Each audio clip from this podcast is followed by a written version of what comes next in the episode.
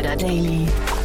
Nachmittagsupdate. Herzlich willkommen nochmal zurück zu Startup Insider Daily. Mein Name ist Jan Thomas und wie heute Vormittag angekündigt, wir haben bei uns zu Gast Harald Zapp. Er ist der CEO und Gründer von The Next Big Thing hier aus Berlin, ein Venture-Studio, die relativ viele Unternehmen bauen, ähm, also konzipieren erstmal, dafür auch äh, Teams zusammenstellen, Finanzierung bereitstellen oder mithelfen, Investoren anzusprechen. Und äh, ja, die Themengebiete, mit denen Sie sich beschäftigen, sind äh, zum einen Blockchain, aber auch IoT, künstliche Intelligenz, Sensorik und so weiter und so fort. Also sehr viele ja so Querschnittsthemen, die wenn sie aufeinandertreffen, natürlich nochmal eine besondere Art von Magie entfalten. Und genau über diese ganzen Themen haben wir gesprochen und natürlich auch über Geschäftsmodelle und so weiter und so fort. Also von daher ein cooles Gespräch. Ich hoffe, es macht euch Spaß. Wir gehen sofort rein ins Gespräch. Jetzt kommen nur noch ganz kurz die Verbraucherhinweise. Startup Insider Daily. Interview. Cool, ja, ich freue mich. Harald Zapp ist hier, äh, CEO und Gründer von Next Big Thing. Hallo Harald. Ja, grüß dich. Hallo. Ja, ja, ja, toll, dass du da bist. Wir sprechen vor dem Hintergrund eurer Finanzierungsrunde. 19 Millionen Euro habe ich hier stehen. Herzlichen Glückwunsch. Ja, danke schön. Ja, was macht ihr denn mit dem Geld? Ja, gründen Firmen. So ungefähr zehn Stück pro Jahr. Das ist so unser Plan. Mhm. Und äh, dafür haben wir natürlich, wie du schon gelesen hast, äh, recht interessante Investoren äh, so, sogenannte Hidden Champions aus Deutschland gewinnen können, mhm. was mich sehr freut, weil das ist genau halt die Intention für den Wirtschaftsstandort Deutschland, äh, deutlich mehr zu tun und die Verbindung auch zur Industrie zu suchen. Ja, ihr bezeichnet euch als Venture Studio, ist das richtig? Absolut richtig, ja. korrekt. Was ist die Abgrenzung zu einem Company Builder? Ja, dass wir im Prinzip von der, von der Ideation, also von der Idee bis halt, sag mal, Inkubation, Beschleunigung, Acceleration bis hin zum Operational VC uns quasi als technologischer Co-Founder positionieren. Und das ist halt gerade in dem Segment Maschinenökonomie und Business to Business imperativ. Mhm. Es gibt halt viele, ja, wie soll ich sagen, talentierte Gründer, Gründerinnen, die äh, super Ideen haben, aber halt, sag mal, von dieser Komplexität gerade in dem Umfeld Maschinenökonomie erschlagen werden. Und da suchen sie definitiv halt einen kompetenten Partner, der halt so wie, sag mal, das Company Building auch als, sag mal, den kompletten Lebensweg der Firma begleiten kann, aber ein sehr, sehr großer Schwerpunkt hat auch auf die Technologie, IoT, Blockchain, künstliche Intelligenz auf Embedded Devices das ist ja alles so im Prinzip das, was wir bespielen. Ja, genau. Also vielleicht bevor wir jetzt gleich darüber sprechen, wie euer Company Builder tatsächlich genau funktioniert, lass uns mal vielleicht kurz über die Märkte sprechen, in denen ihr euch bewegt und die Geschäftsmodelle. Also du hast ja gerade schon gesagt, ich, ich habe euch ursprünglich wahrgenommen im Bereich IoT, dann seid ihr so ein bisschen in Blockchain, glaube ich, reingegangen. Jetzt habe ich hier KI noch gelesen und du sagst es gerade auch Embedded Devices. Also vielleicht kannst du mal so ein bisschen einfach mal beschreiben, was sind so eure Kernbereiche? Naja, du hast ja vielleicht mitgekriegt, dass wir ähm, äh, Relais gegründet haben und also ich Relais gegründet habe, stehe sehr stark in dem Bereich IoT, weil damals halt die Zeit reif war für eine Plattform, für Internet der Dinge. Und äh, wir kamen, das war ein Stück weg die, die auch die, die, die Erbschaft, die Heritage von, äh, von Relais in, in, in BT und starteten halt mit, äh, mit IoT, äh, haben uns jetzt das ganze Thema Machine Economy vorgenommen und das impliziert halt genau diese Verbindung der äh, wirtschaftlichen autonomen Handelns der Maschinen in Wirtschaftsprozessen. Und da passt, passt halt technolo technologisch das ganze Thema Blockchain, intelligente Verträge, also diese Smart Contracts, als auch künstliche Intelligenz auf Embedded Devices. Und da unterscheiden wir uns halt auch sehr, sehr stark von anderen, wie jetzt zum Beispiel Merantix, die sich auch mit künstlicher Intelligenz beschäftigen, aber eher, eher auf äh, cloud-basierten Systemen. Wir gucken halt sehr, sehr speziell und eigentlich auch nur auf äh, künstliche Intelligenz auf Embedded Devices, also auf der nächsten Chip-Generation, die halt auch vor Ort ähm, abgehandelt werden können. Mhm, das ist jetzt für dich wahrscheinlich sehr logisch, aber mir muss es trotzdem noch mal ein bisschen genauer erklären. Warum habt ihr euch denn für diese Bereiche entschieden und was fasziniert dich da äh, so dran? Also warum, warum sind das so die großen Geschäftsmodelle? Ja, ja, zum einen ist es natürlich so, dass halt dieses ganze Thema ähm, äh, Machine Economy oder Internet der Dinge, wenn man sich halt das ganze Potenzial anschaut, halt zehnmal größer werden wird, wie das Potenzial, was wir heute im Internet für uns Menschen sehen. Das hängt einfach mit der Anzahl der Connected Devices zusammen, die halt in die Milliarden geht. Die Services, die du halt für Menschen erbringen kannst, die haben halt irgendwie eine Grenze. Ja, ich meine, irgendwann bei zehn Milliarden Menschen ist halt Schluss und eine gewisse Kaufkraft der Menschen ist halt auch begrenzt. Äh, bei den Things, und da ist so ein bisschen halt dieser Slogan Software eats the world, da kannst du jetzt halt im Prinzip sagen, ja, Hardware eats the world. Alles, was vernetzt werden kann, in Zukunft wird vernetzt werden. Und diese Themen und diese Dinge werden natürlich auch in Wirtschaftskreise ähm, eingeführt. Und das geht natürlich klar los bei teureren Geräten. Deshalb sind wir halt auch im Business-to-Business-Umfeld, also im Bereich der Investitionsgüter und wird sich aber sukzessive quasi dann auch auf äh, günstigere ähm, äh, Dinge äh, natürlich übertragen. Mhm. Wie seid ihr denn strukturiert? Wie, viel, wie viele Leute seid ihr und in welchen Bereichen sind die tätig? Also wir sind 50 Leute. 50, wow. 50, genau. Und ähm, rund die Hälfte äh, beschäftigt sich ausschließlich mit technischen Domänen. Also das sind wirklich Raumfahrttechniker, Ingenieure, wie gesagt, Embedded, PC, PCB-Layout, äh, also alle Leute, die sich wirklich tief mit der Technologie auseinandersetzen. Wie gesagt, Blockchain, künstliche Intelligenz, diese Domäne. Der Rest ist dann Administration, weil wir das andere Thema natürlich auch bespielen. Das heißt also das ganze Legal-Thema, HR, Recruiting für die, für die Ventures, äh, als auch nicht äh, zu vergessen das ganze Thema Venture Development, also die Entwicklung der Geschäftspläne, dann Entwicklung von einem Minimal Viable Brand, also das ganze Thema Marketing natürlich auch. Mhm. Und euer Geschäftsmodell, wie funktioniert das? Weil ich versuche jetzt gerade mal hochzurechnen, jetzt habt ihr hier 19 Millionen eingenommen. Ähm, wie weit kommt ihr damit mit 50 Leuten und ähm, müsst ihr dann, also gibt es noch andere Kostenblöcke bei euch als, als, Personal oder ist das der Hauptkostenblock? Es ist eigentlich der Haupt, Hauptkostenblock und natürlich das Investment in die Ventures selber. Ähm, wir geben jetzt im Gegensatz zu so Business-to-Consumer-Modellen wenig für Marketing aus. Dadurch, dass wir halt ein sehr, sehr gutes Netzwerk haben und sag mal, die ersten Proof of Concepts, das ganze Sandboxing im Partnernetzwerk durchführen können. Also die Customer Acquisition Kosten sind sehr, sehr gering. Das ist, glaube ich, ein definitiv ein Vorteil von dem Modell, dass wir quasi dort äh, in unserem Ökosystem starten können. Und das ist auch sehr, sehr wichtig für Internet der Dinge oder ich sag mal Machine Economy Modelle, dass du halt auch ein Testbed brauchst. Ich sag immer, wenn jetzt talentierte Leute kommen und sagen, ich habe jetzt einen tollen Algorithmus für Predictive Analytics für Gasturbinen, ist das alles schön und gut, aber du brauchst halt, nachdem du das theoretische Modell entwickelt hast, halt auch Zugang zu der Gasturbine. Und die hat nun mal nicht jeder im Vorgarten stehen. Das heißt also, da ist imperativ, dass du halt ein Netzwerk hast in der Industrie, die dann auch daran interessiert sind. Und genau das zeigt ja auch wieder die Investmentrunde, dass die Industrie interessiert ist sich halt genau mit diesen Themen zu beschäftigen und auch diesen Themen einen Spielraum zu geben. Mhm. Und diese Investments, die ihr da tätigt, ähm, also ich habe mir ähm, sag mal, letzte Woche euer Portfolio so ein bisschen angeschaut und habe dabei auch gesehen, dass ihr relativ große Stakes an den Unternehmen habt, die ihr dann äh, gründet. Also gründet ihr die oder sind das dann eben, äh, seid ihr beteiligt äh, in der Regel und steigt ein mit einem bestimmten Betrag und kriegt dafür einen bestimmten Share oder wie ist der, wie ist der Prozess da? Ja, in der Regel gründen wir diese Firmen. Also wie gesagt, wir, wir, wir, wir da sind talentierte ähm, äh, Ideengeber, also mhm. Entrepreneure, mhm. Entrepreneurinnen, äh, wie, wie, gesagt, die Ideen in diesem äh, Umfeld haben. Wir, wir gucken uns die Ideen an, prüfen die nach A, auch technologischer Machbarkeit, auch dann nach Potenzial. Und mein heißt nicht umsonst Next Big Thing, um ein bisschen zu gucken, nicht, dass wir das nächste große Ding sind, sondern dass wir das nächste große Ding enablen äh, im Umfeld von Business to Business. Und äh, entwickeln dann zusammen mit den Gründer, Gründerinnen diese Firma. Und das muss man sich dann halt so vorstellen, dass dann halt, sag mal, zwei äh, am Start sind, die dann komplementiert werden in der ersten Phase von eventuell so um die acht Leute von der NBT in den verschiedensten Disziplinen. Mhm. Um halt ja, ja. im Venture Design Prozess, den wir halt auch mehr und mehr jetzt über die Jahre geschärft haben und auch, auch verschiedene Meilensteine haben, halt weiterentwickeln und sukzessive dann halt auch genau das immer dort entwickeln, was dann gebraucht wird. Also wenn jetzt zum Beispiel halt, ich sage ja, es fußt ja alles auf Technologie, also muss ja auch ein Stück weg ein MVP, also Minimal Viable Product gebaut werden, was dann in meinem Feld vertestet werden kann, wo der Kunde auch mal gucken kann, dass das wirklich, wirklich läuft und nicht nur einfach ähm, PowerPoint ist und äh, dann dementsprechend halt auch die Verbesserungen durchgeführt werden können und so weiter und so fort. Und diese Iterationsschritte, also diese Agilität, die man normalerweise vom Softwarebau kennt, die haben wir auch ein Stück weit auf die Hardwareentwicklung übertragen. Mhm. Jetzt sagtest du eingangs, dass ihr zehn oder bis zu zehn Firmen pro Jahr gründet. Ich habe mhm. gesehen auf der Webseite, 15 Firmen sind im Portfolio. Das genau, heißt, 16, ihr habt, ja, oder 16 Jahre habt, mhm. habt ihr die Schlagkraft jetzt quasi erhöht, ja? Richtig, richtig. Naja, das ist ganz klar. Wir selber sind ja auch gestartet als ein Startup. Also dieses ganze Thema Startup Studio, Venture Studio ist ja mittlerweile ist eine feststehende Terminologie. Wo wir gestartet haben, äh, gab es das ja noch gar nicht. Also wir, wir waren eigentlich da Vorreiter, wenn man mal so möchte, und auch mit der Spezialisierung auf ein gewisses Themenfeld. Und äh, mussten natürlich selber erstmal gucken und ein Stück weg waren die Anfangsjahre auch, wie ich würde es mal so als Manufaktur beschreiben. So, und jetzt sind wir halt in dem Stadium, wo wir sagen, ja, jetzt hat das natürlich einen gewissen Plattformcharakter. Und auf diesen Plattformcharakter können wir natürlich jetzt skalenmäßig äh, die, die Anzahl der Firmen, die wir bauen, hochfahren.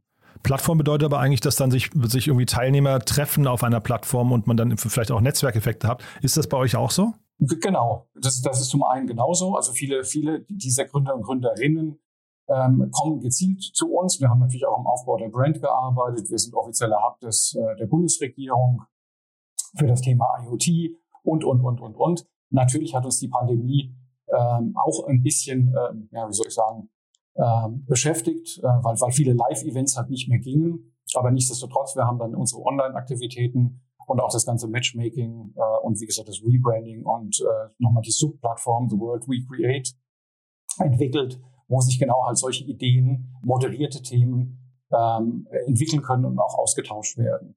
So, und dann kommen die Ideen, wie, gesagt, zu uns und äh, werden dann geprüft und dementsprechend halt weiterentwickelt. Und mit Plattform meinte ich, A, ja das, dass ich halt na, logischerweise Leute auf einer Plattform austauschen kann, online wie auch physisch. Äh, aber wie gesagt, pandemiebedingt ist es halt, äh, wie wir alle wissen, im Moment ein bisschen schwierig. Aber was ich mit Plattform meine, ist halt auch eher so aus dem Automobilbau gesehen, dass wir jetzt halt eine gewisse, ähm, gewissen Prozess haben, wie wir halt Firmen bauen können und sind, sag mal, von der Manufaktur jetzt wieder einen Schritt weiter. Ja, und in diesem Prozess, wenn man jetzt mal auf euer Portfolio schaut, in wo, in welchen Stadien sind quasi die einzelnen Firmen, die ihr gerade habt? Ja, das ist höchst unterschiedlich, muss man sagen. Also wir haben halt mit, mit, ähm, mit Mieter und ähm, es, es ist nie, was, was, was die Älteren sind, die haben natürlich einen ganz anderen Status, also zwischen CD und Series A, wenn man mal so möchte, oder Weave. Ähm, und äh, jetzt halt eine, eine Vielzahl von neueren, die ähm, ja den Status sind, dass sie halt mal zwei Leute sind, fünf Leute sind, die teilweise auch noch von uns selbst finanziert werden. Also auch jetzt noch überhaupt gar nicht in die externe äh, Finanzierungssuche gehen. Hm. Welche, welche von den Unternehmen begeistern dich so am meisten? Also was sind so die, die Geschäftsmodelle, wenn du jetzt, ähm, also das gibt es ja wahrscheinlich häufiger, dass du irgendwie pitchen musst oder ihr pitchen müsst, euch irgendwie bei großen ja, Partnern vorstellt. Klar. Dann gibt es ja wahrscheinlich so ein paar Referenzcases, die ihr vorstellt, ne? Ja, sicherlich. Also ich meine, es ist immer schwer, wenn man ähm, 16 Kinder hat, dann eins zu loben oder eins herauszustellen. Aber ich sag mal, von was mich am meisten begeistert, ähm, äh, ist, ist zum Beispiel das, was wir mit Fraunhofer und Global Foundries zusammen machen in Dresden. Also dort bauen wir wirklich auf der, auf der Wafer-Ebene ein Internet of Things Chip der nächsten Generation, den man sich vorstellen muss wie quasi wie ein Schweizer Offiziersmesser, der alles, äh, alle Sensortechnik, alle Übertragungstechnik mehr oder weniger schon eingebaut hat und extremste Zeit zukünftig beim, beim, beim Deployment von Internet of Things Lösungen ähm, einsparen wird und eine hohe Flexibilität gibt und darüber hinaus halt komplett auf der unabhängigen RISC-V Open Source Plattform aufgebaut ist was uns auch geopolitisch äh, enorme Vorteile bietet. Also das ist also wirklich eine ganz, ganz große, ganz große Initiative, äh, die es herauszustellen gilt. Äh, und weiter ist natürlich das ganze Thema Authentification äh, von und Attestation von, von Sensordaten. Ähm, das ist das Thema, was wir mit Weave machen. Also das, das sind wirklich hochspannende technologische Themen und äh, auf das haben wir es auch abgesetzt. Und die kreuzen wir natürlich immer mit, mit den vertikalen Segmenten. Und da ist natürlich Mieter ein hochspannendes Thema, gerade unter dem Schlaglicht Nachhaltigkeit, Smart Buildings. Also immer dieses Thema, was du nicht messen kannst, kannst du nicht managen. Und ist, das ist genau das, was wir machen. Mit Mieter haben wir dort auch gestartet und haben halt erstmal die Verbrauchswerte, also erstmal das Naheliegendste ähm, adressiert was auch von der Wohnungswirtschaft verlangt wird, aber expandieren jetzt halt in ein ganz anderes Segment, wo auf einmal sich die ganze Welt interessiert und sagt, ja, eigentlich sind die Gebäude unsere größten CO2-Schleudern und wie können wir denn da im Prinzip ansetzen, um dort kurzfristig Erfolge zu erzielen. Mhm. Ich versuche mir gerade vorzustellen, wie ihr diese Kompetenzen aufbauen könnt. Ähm, denn das sind ja wirklich, also es sind ja hochkomplexe komplexe und auch komplizierte Bereiche, die wahrscheinlich irgendwie jeder für sich genommen. Also ne, du hast, du, du hast ja jetzt gerade so ein paar Beispiele genannt jeder für sich ist ja wahrscheinlich erfordert ja schon ein enormes Fachwissen. Wie, wie kann man da irgendwie up to date bleiben oder sogar Wettbewerbsvorteile äh, generieren? Naja, der, der, Wettbewerbsvorteil im einen ist ja der, unser USP, sag mal, diese technische Kompetenz. Ähm, also da können wir uns wirklich messen, auch mit den Großen. Ich meine, klar, man kann jetzt sagen, Bosch hätte vielleicht 1000 äh, IoT-Ingenieure irgendwo verteilt in der Welt auf äh, Projekten. Aber wir sind halt in der Lage, genau dieses Wissen punktuell einzusetzen auf den jeweiligen Case. Also das ist einmal das eine. Und das andere, was die vertikalen Märkte angeht, dort haben wir auch ein, ein, gewisses Narrativ, wo wir sagen, wir arbeiten an vertikalen Märkten grundsätzlich immer nur, wenn wir einen Subject Matter Expert, also einen Experten aus diesem Markt, und das ist in der Regel ein Industriepartner oder ja, im weiteren gefassten Sinne einen Mentor haben, der, der das Thema äh, auch treibt. Also wir maßen uns jetzt nicht an, äh, unbedingt äh, jetzt zum Beispiel halt was von Immobilienbewirtschaftung zu verstehen. So. Und ähm, das ist natürlich auch so ein Beispiel, wo wir dann relativ früh unser Netzwerk strapazieren und dann sagen, ja, wie zum Beispiel bei Mieter, werden diese Lösung dann zum Beispiel mit einem größeren äh, Immobilienbetreiber in, in Berlin zusammen entwickelt. Mhm. Ja, ich glaube, Mieter ist auch schon ein Unternehmen, was ein bisschen weiter ist. Die kannte ich auf jeden Fall schon. Vielleicht können wir mal irgendein anderes Unternehmen aus eurem Portfolio nehmen und vielleicht mal einfach mal den Prozess der, also dieser ganzen Genese nochmal durchgehen. Also äh, vielleicht kannst du mal beschreiben, wenn so ein Team, ich weiß nicht, Oxola habe ich hier oder Assist mhm. oder so, wenn die auf euch zukommen, also wie lange dauert das quasi von der von dem ersten Kennenlernen bis zur Gründung eines Unternehmens bis zum ersten, ich weiß nicht, MVP hast du gerade genannt, ja? Wie ist dieser Prozess und was was nehmen die auch mit diese ganzen äh, so Persönlichkeiten dann? Ja, also wir haben jetzt ähm, wie gesagt auch nochmal aus unserem Prozess gelernt und haben den nochmal geschärft. Wir haben also quasi eine, ein, ein quasi ein EER-Programm vor die Gründung gesetzt ähm, und das äh, dauert äh, also Entrepreneur in Residence heißt das, ja? Korrekt, ja. Mhm. Dankeschön. Mhm. Ähm, das dauert typischerweise drei Monate und beschreibt halt genau diesen Prozess vom ersten Kennenlernen, äh, Zusammenarbeiten bei der, an der Validierung der Idee bis zur Gründung. So, wenn dieser Prozess halt erfolgreich durchlaufen ist und wir alle sagen, ja, der Gründer ist, ist oder das Gründerteam ist klasse, die Idee ist klasse, ähm, wir haben auch eine technische Vorprüfung durchgeführt und alles ist machbar, Thumbs up, also Daumen hoch, ähm, dann gehen wir in die Gründung, dann gründen wir eine GmbH, dann statten wir die GmbH mit Kapital aus. Ähm, wie gesagt, dann geht der eigentliche Venture Development Prozess ähm, los, so dass jetzt halt dann Ziele definiert werden in den verschiedenen Segmenten, ähm, dass der MVP gebaut wird, also jetzt dann die Technikabteilung wirklich anfängt, ähm, zusammen an dem, an, dem, an dem ersten Produkt zu arbeiten. Ähm, auf der anderen Seite, sag ich mal, Kooperationspartner oder Testbed-Partner gesucht werden, Minimal Viable Brand aufgebaut werden und so weiter und so fort. Dann das Team vervollständigt. Äh, das ist ein Prozess, der kann je nach Komplexität in dem Segment zwischen, ich sage jetzt mal, einem und 18 Monaten, also einem, einem Jahr, also zwölf Monaten und 18 Monaten dauern. So. Und der wird in der Regel auch komplett von uns äh, dort erstmal finanziert. Ah ja, verstehe. Und, und sag mal, wer kümmert sich bei euch um das Thema Geschäftsmodelle oder, oder Businessmodell? Also wie, wie, wie stellt man sicher, dass man überhaupt jemals mit diesen ganzen Themen Geld verdient? Weil das ist ja wahrscheinlich, du hast ja vorhin Fraunhofer genannt, die haben das ja, ich weiß nicht, wie das heute ist, aber die haben ja mit MP3 damals bewiesen, dass sie kein Geld verdienen können. Richtig. Ja? Ähm, äh, wie ist das bei euch? Also wie stellt ihr sicher, dass es quasi nicht nur schöne Ideen sind? Weil also die Ideen, die ich hier gesehen habe im Portfolio, die klingen natürlich erstmal auf den ersten Blick alle super. Aber hinterher geht es ja wahrscheinlich auch darum, dass man ja irgendwann in der Lage ist, jedes für sich dann irgendwie tragfähig zu machen. Ne? Ja, perfekt. Aber das ist noch ein gutes Beispiel, gerade mit Fraunhofer. Also das Thema, was wir, äh, was ich vorhin angesagt habe mit, mit Sensri und was wir dort in Dresden mit Fraunhofer entwickeln. Und da war es genau von mehr oder weniger gefordert, dass es auch eine Vermarktungskompetenz gibt, dass also nicht nur technologisch gesagt wird, okay, wir bauen jetzt halt irgendwie einen Chip und so weiter und so fort, sondern es wurde relativ früh genau so einen Partner wie die NBT gesucht, der sagte, was macht ihr? habt das Know-how, ihr habt die Zugänge A zur Industrie und zur Startup-Szene, die sich damit beschäftigt. Und wie muss denn so ein, ein Internet of Things Chip der nächsten Generation ausgestattet sein? Ja, das heißt also, welche Funktionalität braucht der? Und genau in diesen Sparring sind wir gegangen, dass wir halt nicht einfach nur sagen, okay, wir machen das technologisch Machbare und entwickeln das und das verschwindet dann in der Glasvitrine oder im schlimmsten Falle oder wie auch immer, wird dann von anderen aufgenommen wie MP3 und dann zum weltführenden Erfolg weiterentwickelt, sondern dass wir gleich zusammen an einem Strang ziehen und sagen, okay, ihr habt die technische äh, äh, wie sagen, Kompetenz. Ich meine, da haben 180 Entwickler drei Jahre dran gearbeitet an, an dem Layout für den Chip von Fraunhofer. Das kann jetzt zum Beispiel eine NBT nicht leisten, unmöglich.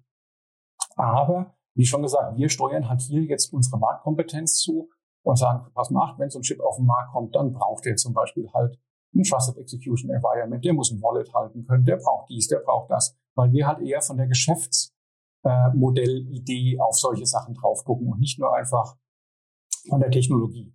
Aber das sind ja wahrscheinlich dann auch irgendwie, wie nennt sich sowas, Business Architects oder sowas, die man dann braucht im Team. Ne? Mhm, genau, ein ja. Stück weg. Und das machen halt unsere Venture Developer. Aha, ja, super spannend. Ich hatte in eurer Pressemeldung gesehen, ich glaube, es war Röll und Partner, die gesagt haben, sie äh, freuen sich, dass sie, dass sie oft mit Geschäftsmodellen und Ideen und auch Startups auf, äh, auf euch zukommen können und ihr die dann evaluiert. Ist das auch so ein typischer Fall? Ja, das ist ja durchaus. Also wir haben ja idealerweise drei Quellen der Inspiration. Also da habe ich einen extremsten Wert drauf gelegt, weil wir kennen ja verschiedene Company Building oder whatsoever Modelle, die äh, stark starten und dann halt auch stark nachlassen, weil ihnen schlussendlich halt die Ideen ausgehen, weil sie dann, sag ich mal, den Ablauforganisation stehen haben, aber schlussendlich die Ideen entweder alle abgegrast sind oder es halt halt vergleichbare äh, Modelle gibt, weil, weil die Markteintrittsbarriere relativ gering ist. Deshalb ist bei uns ein Hauptaugenmerk wirklich an der Ideengenerierung. Und typischerweise haben wir halt drei Quellen. Das ist der, Start, der klassische Entrepreneur, Entrepreneurin, äh, die zu uns kommt. Die haben wir ja jetzt schon oft beschrieben. Dann sind es eigene Ideen, die in der NWT entwickelt werden. Das sind aber meistens nur horizontal-technologische. Das sind nie vertikale. Also, wenn wir quasi auf unserer Plattform, und hier meine ich eher auf unserer Produktionsplattform merken, dass uns ähm, eine Schlagschraube im übertragenen Sinne fehlt, ähm, dann gucken wir auf den Markt, oh, um die Schrauben schneller reinzukriegen. Ähm, ähm, gibt's gibt's dieses Tool? Und wenn es dieses Tool nicht gibt, dann bauen wir es, weil wir glauben, ja, in Zukunft brauchen halt auch nur mehr Leute dieses Tool. Hm. Also bestes Beispiel ist da zum Beispiel Machinas. Da geht es um das ganze Thema Federated Learning Konzepte für künstliche Intelligenz auf Embedded Devices. Hm. Also wo wir sagen, okay, das ist ein hochspannendes Thema äh, und wir merken ganz einfach dadurch, dass wir uns Tag ein, Tag aus mit diesem Thema beschäftigen, dass das ein ganz, ganz großes Thema werden wird. Ja, weil in, in proprietären Landschaften wie zum Beispiel Tesla funktioniert das ganz gut. Das heißt, ein Tesla lernt was, der nächste Tesla lernt was, der übernächste lernt was und irgendwann wissen es alle in relativ schneller Zeit. So, das ist halt, wie gesagt, äh, herstellerabhängig und wenn wir das halt übertragen auf offene Systeme, und das wollen wir ja gerade im Bereich halt äh, des Maschinen, der Machine Economy, da machen wir uns natürlich Gedanken und sagen, okay, wie kann es das jetzt über unterschiedliche Plattformen, unterschiedliche Systeme halt funktionieren? Das ist jetzt zum Beispiel so ein gutes Beispiel von einer Idee, die äh, von NBT-Ingenieuren entwickelt worden ist und die wir dann aufgenommen haben und haben gesagt, so, das, die ist absolut unterstützenswert, da machen wir eine Firma draus. So. Und die dritte Komponente äh, sind natürlich Industriepartner. Das ist natürlich die deutsche Wirtschaft, ein Stück weg die Hidden Champions, die auch unter anderem jetzt bei uns investiert sind, die sagen, ich habe Ideen, aber ich weiß ziemlich genau, A, ich muss mich um mein Kerngeschäft kümmern, äh, B, ich habe vielleicht Standortnachteile, die in der analogen Welt äh, gut funktioniert haben, aber in der digitalen Welt äh, bekomme ich halt die digitalen Champions nicht an meinen Standort. Und B, äh, die auch realisieren, und das im Übrigen, ja, viele Corporates realisieren das ja jetzt, die mit ihren Inkubatoren angefangen haben, ähm, dass, dass das auch ein Profi-Job und ein Fulltime-Job halt einfach ist und nicht mal so nebenher zu, zu machen ist. Hm. Ja. Genau, jetzt hast du gerade nämlich, du hast die ähm, anderen äh, Company-Bilder angesprochen, die, du hast gerade gesagt, dass sie stark anfangen und dann stark nachlassen. Jetzt hast du gerade die Inkubatoren von Corpus äh, äh, erwähnt. Also es gibt ja viele Modelle, die es versucht haben. Finlieb zum Beispiel ging, ging eine Riesendiskussion durch die, durch die Medienlandschaft, ähm, weil die ja im Prinzip sich ein bisschen weggedreht haben vom Thema Company Building, haben das zumindest offiziell so verkündet, waren aber eigentlich von außen betrachtet sehr erfolgreich. Haben wir jetzt auch ähm, super starke mit der Solaris Bank und so weiter, super starke Cases. Ähm, also da kann man jetzt nicht sagen, die haben stark nachgelassen. Also was haben die anders gemacht oder falsch das, gemacht? Das war jetzt auch mal auch nicht auf. Nee, nee, nee, so habe ich es nicht verstanden. Ich will ja. nur einfach äh, mal, mal fragen, selbst die, jemand, also jemand, der gut performt hat, scheinbar von außen betrachtet, ähm, ist an den, oder Team Europe damals hat irgendwann gesagt, wir, wir streichen alles und wir machen jetzt nur noch Delivery Hero. Also Fokus auf das eine, was nicht, auf die eine goldene Kalb, äh, das goldene Kalb. Und was, also was macht ihr jetzt quasi anders, um zu verhindern, dass ihr nicht auch an diesen Punkt mal kommt? ich denke, der grundsätzliche Unterschied ist, wir entwickeln in den Markt rein. Also wir antizipieren ja ein Stück ähm, äh, das nächste große Ding, der 25, was, was die nächsten 25 Jahre uns ins Haus steht. Wir gucken uns ja nicht das Hier und Jetzt an und entwickeln und sagen, okay, wir revolutionieren jetzt im Prinzip oder disruptieren jetzt ein, ein gewisses existierendes System, wie jetzt zum Beispiel das Bankensystem oder, oder, oder. Sondern wir entwickeln ja ein komplett neues Thema, diese, wie, wie schon angesprochene Machine Economy rein. Und die, dies, dieses, wie soll ich sagen, Megathema steht uns ja erst jetzt die 25 Jahre ins Haus. Und das war ja auch ein Stück weit auch die Gründungsidee auch hinter der NBT, weil viele Leute nach, äh, in, in der Relais-Zeit und nach, haben mich angesprochen und gesagt, Mensch, guck mal, Harald, in was kann ich denn investieren? Und da sage ich, du, da, da, da gibt es nicht viele Firmen, wenn du in dieses Segment investieren möchtest. Ja, die müssen alle, alle erst gebaut werden. Und dann ein Stück weg ist es halt auch so, dass die Next AG ähm, eigentlich eine Beteiligungsgesellschaft ist, so muss man es vielleicht auch verstehen, die sich ihre eigenen Firmen baut in einem absolut lukrativen, extremst wachsenden Markt. Und die Firmen, die wir bauen, werden in fünf bis sieben Jahren nachgefragt. Und wann lasst ihr da los? Ach, äh, eigentlich äh, haben wir, wir haben ja auch überlegt, machen wir einen Fonds oder machen wir, also ähnlich wie Mirantex und andere äh, Modelle. Ähm, wir haben uns dann für die AG entschieden, weil wir eigentlich ein Evergreen-Modell haben wollen, also genau das, was ich eben beschrieben habe, dass wir eigentlich eine Beteiligungsgesellschaft sind, die äh, sich ihre eigenen Firmen baut.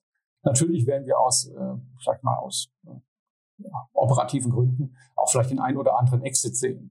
Ja, aber so vom, vom Grundprinzip her ist das Modell so aufgebaut und das ist halt auch so ein, ein wichtiges, dass wir auch die Firmen nicht zu früh verkaufen. Das ist halt auch ganz, ganz wichtig, weil wir wollen ja auch das nächste große Ding hier aus Deutschland. Wir wollen den nächsten großen digitalen äh, Konzern im DAX äh, irgendwie hervorbringen. Das muss, ja, ich, ja, aber das muss schon unser Ziel sein, ein Stück weg. Nee, ich äh, bin deswegen am Schmunzeln, weil ich, ich glaube, genau davon träumt ja jeder andere Company Builder auch. Ne? Also Team Europe hat das geschafft. Die haben dann Delivery Hero als ja. eines von, ich weiß nicht, 30 oder wie viel auch immer Ventures sie gestartet haben, über die Ziellinie DAX gebracht. Ne? Dann, ähm, wie gesagt, Finlieb hat jetzt mit der Solaris Bank da ihr, ihr Unicorn.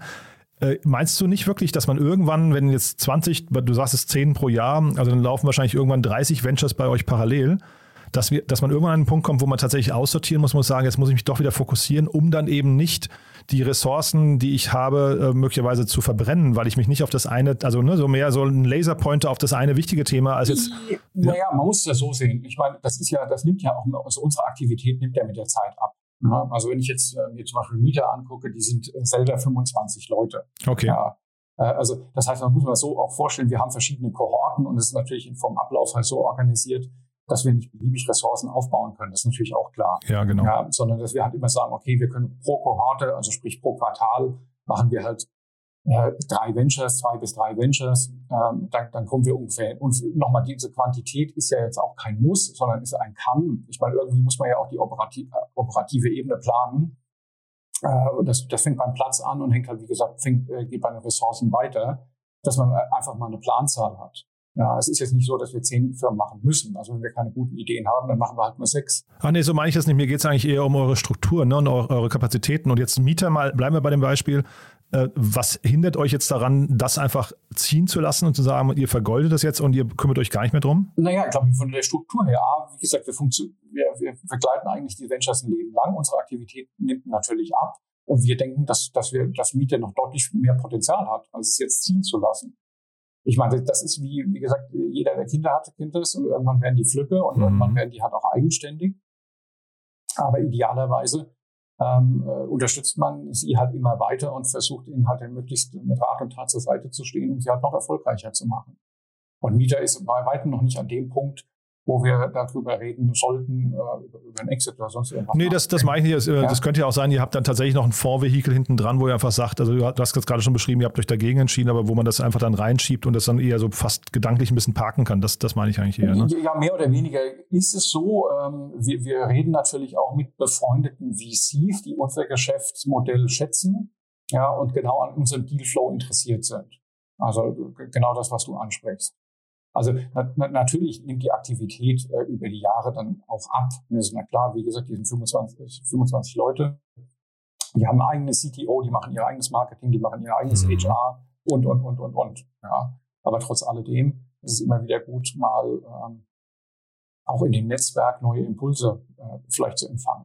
Ja, und vielleicht nochmal ganz kurz zum Schluss. Du hast ja schon eben erwähnt, du warst Gründer oder Mitgründer von Relayer. Ich kenne die Konstellation am Anfang nicht ganz genau. Ich habe mhm. äh, hab die mal interviewt vor, ich glaube, drei Jahren. Da saßt du nicht mehr mit am Tisch. Äh, äh, also wie war denn der Prozess? Ähm, äh, vielleicht und vor allem vielleicht jetzt auf heute betrachtet oder, oder äh, dann gespiegelt. Was sind denn so die Learnings, die du mitgenommen hast? Weil der Markt, in dem ihr unterwegs seid heute, ist ja ein bisschen ähnlich, glaube ich, wie bei Relayer, ne? Naja, nicht ganz. Also ich meine, bei Relais damals war die Zeit halt einfach, ich hatte Relais gegründet, weil ein Stück weg war es ein Déjà-vu. Ja, ich meine, das, was wir bei der Informationstechnologie IT gesehen haben, äh, war offensichtlich, dass es bei OT, bei Operations Technology oder neuerdings Internet der Dinge auch kommen wird. Mhm. Ja, jede Menge proprietäre Landschaften, bestenfalls elektrifiziert und so weiter und so fort. Und da war halt einfach, ich habe ja 15 Jahre bei Cisco verbrachen, verbringen dürfen, muss man wirklich sagen, und viel gelernt und viel gesehen Ähm, da war es eigentlich offensichtlich, dass äh, Ähnliches sagen wir, in dem Operations Technology Bereich halt passiert. Und das war dann auch die Geburtsidee hinter Relais, quasi so eine Art Cisco-Router äh, zu bauen, nur in der Cloud, halt nicht mehr in der Box. So.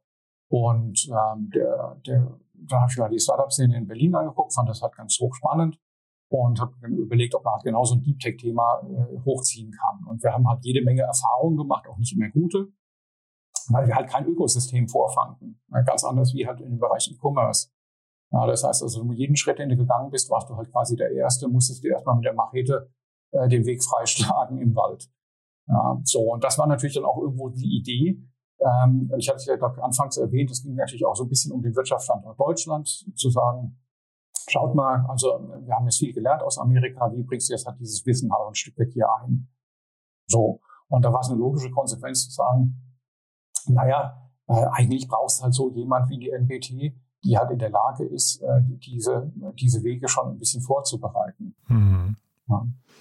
Und ist das eine Zwangsläufigkeit? Also damals bei, ähm, bei Relayer, also da gab es ja diesen riesen Exit, ne? Das, also mhm. deswegen äh, wahrscheinlich, äh, vielleicht kannst du nochmal beschreiben, ob dir das auch zugutekommt, ob das so Kredibilität ist, wenn man einen Exit gemacht hat in der Größenordnung.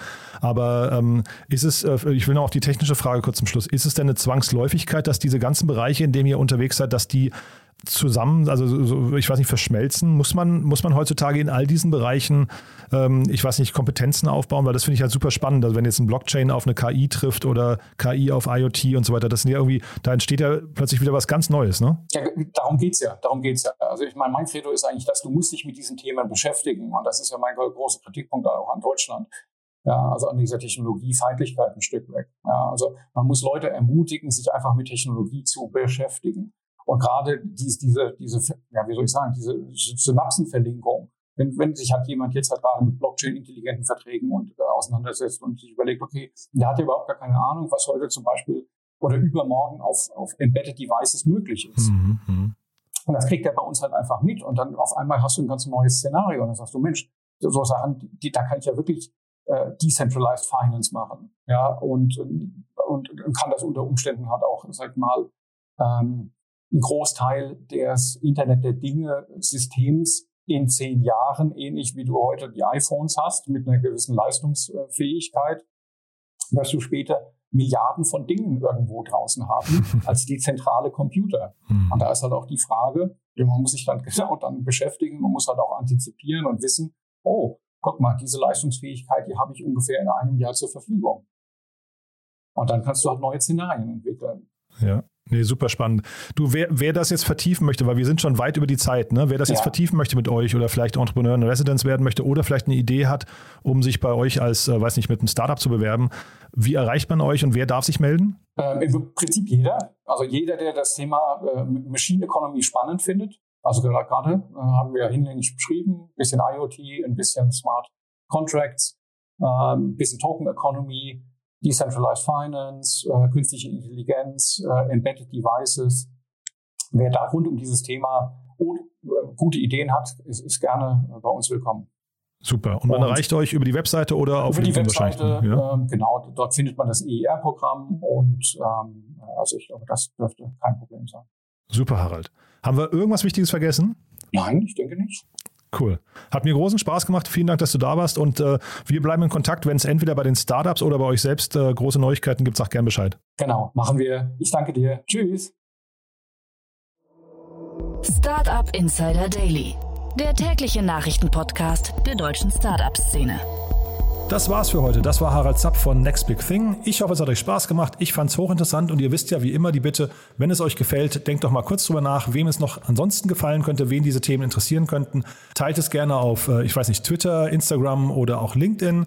Oder hinterlasst uns gerne eine Bewertung auf iTunes oder Apple Podcast. Das hilft uns am allermeisten. Von daher vielen Dank im Voraus dafür, für eure Unterstützung. Und ansonsten freue ich mich, wenn wir uns morgen wieder hören. In alter Frische morgen früh. Bis dahin, einen schönen Tag noch. Ciao, ciao.